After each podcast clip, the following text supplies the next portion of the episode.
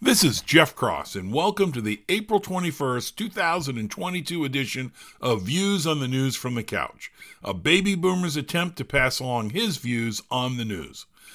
Please consider sharing this podcast with friends via email, Twitter, Facebook, or LinkedIn. I need to get the viewership up. Quick hitters. British Prime Minister Boris Johnson said, quote, How can you negotiate with a crocodile when it's got your leg in its jaws? That's the difficulty that the Ukrainians face. We have just got to keep going on with the strategy, keep supplying them with weapons, end quote. Putin claims victory, victory in taking the city of Mariupol, though Ukrainian fighters remain holed up in a city steel plant. The Florida Senate passed a bill that would eliminate Disney's self governing status for Disney World. It is unique for a company to be able to also act as a local government, but it made sense when Florida approved the self governing status back in the 60s. The DOJ for the CDC will appeal the judge's ruling that the CDC did not have authority to impose the mask mandate and did not follow the Administrative Procedures Act. A study finds intermittent fasting does not work. See the linked article for more information. Does anyone else find it funny, I mean odd funny, that half of the political spectrum is fearful of Elon Musk's attempt to restore free speech to Twitter?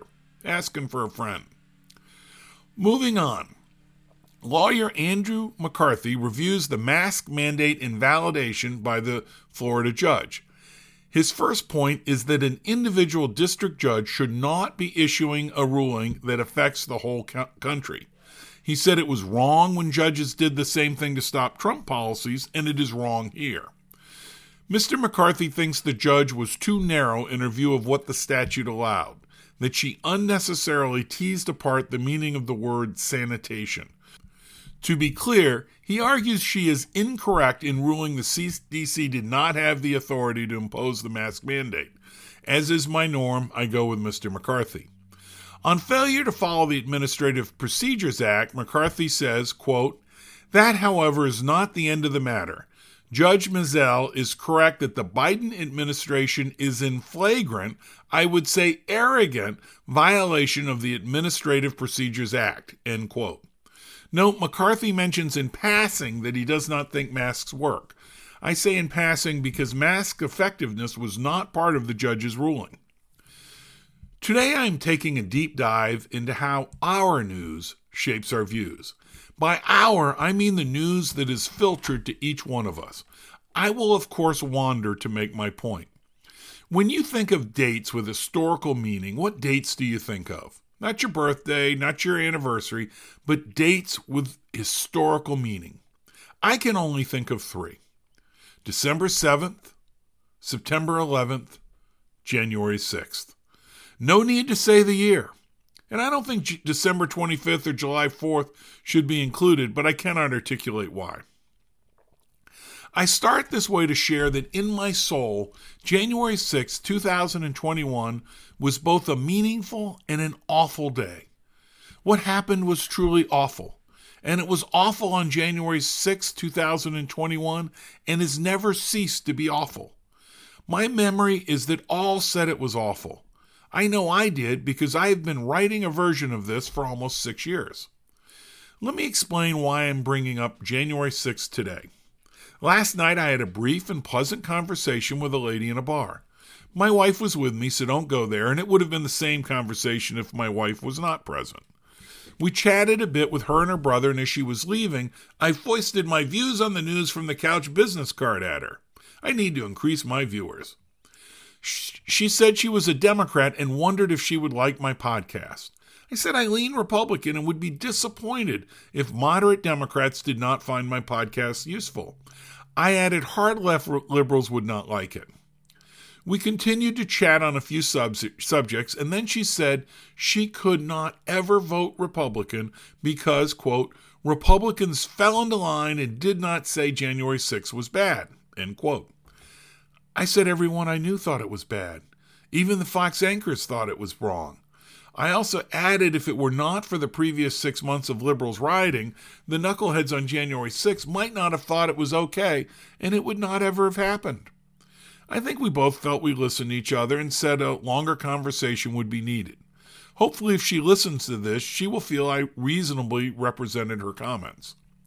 When I got home, I wanted to put my remembrances to a test. So I looked for what Fox anchors and other folks said in real time on January 6, 2021. I did that to see if my memory was correct, and also because I think she was a good and fair person, but also felt that her news source had let her down if she thought that, quote, Republicans fell into line and did not say it was bad, end quote.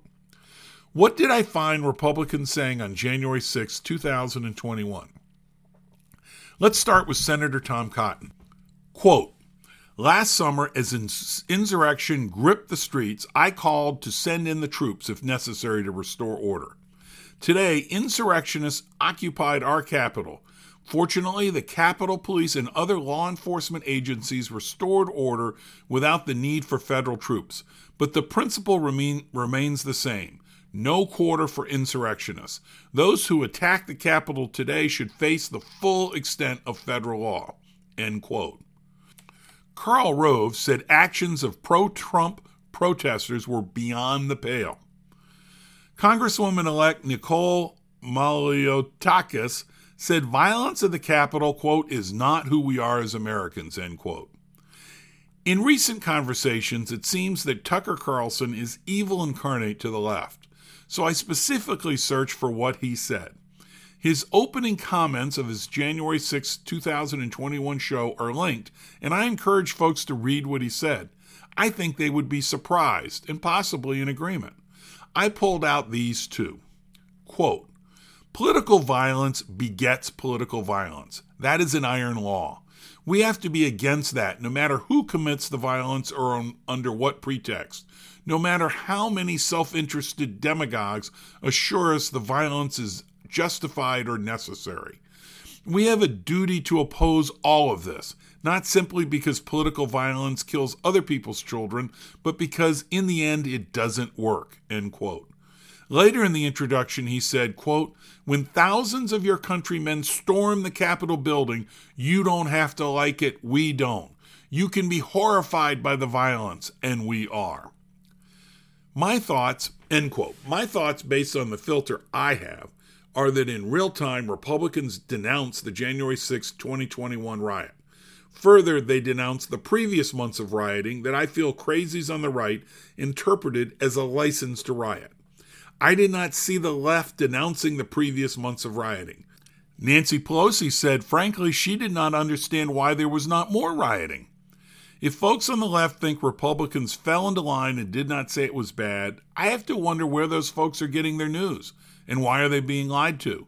If not lied to, then a significant amount of information is purposefully neglected by their news source.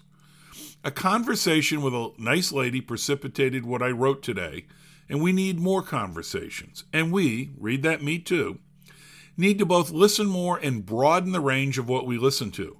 If you are going to binge on cable news, it should not only be Fox News or other cable news. Thanks for listening to Views on the News from the Couch. If you like this podcast, please share with your friends. If you did not like it, please share with the rest of the folks you know.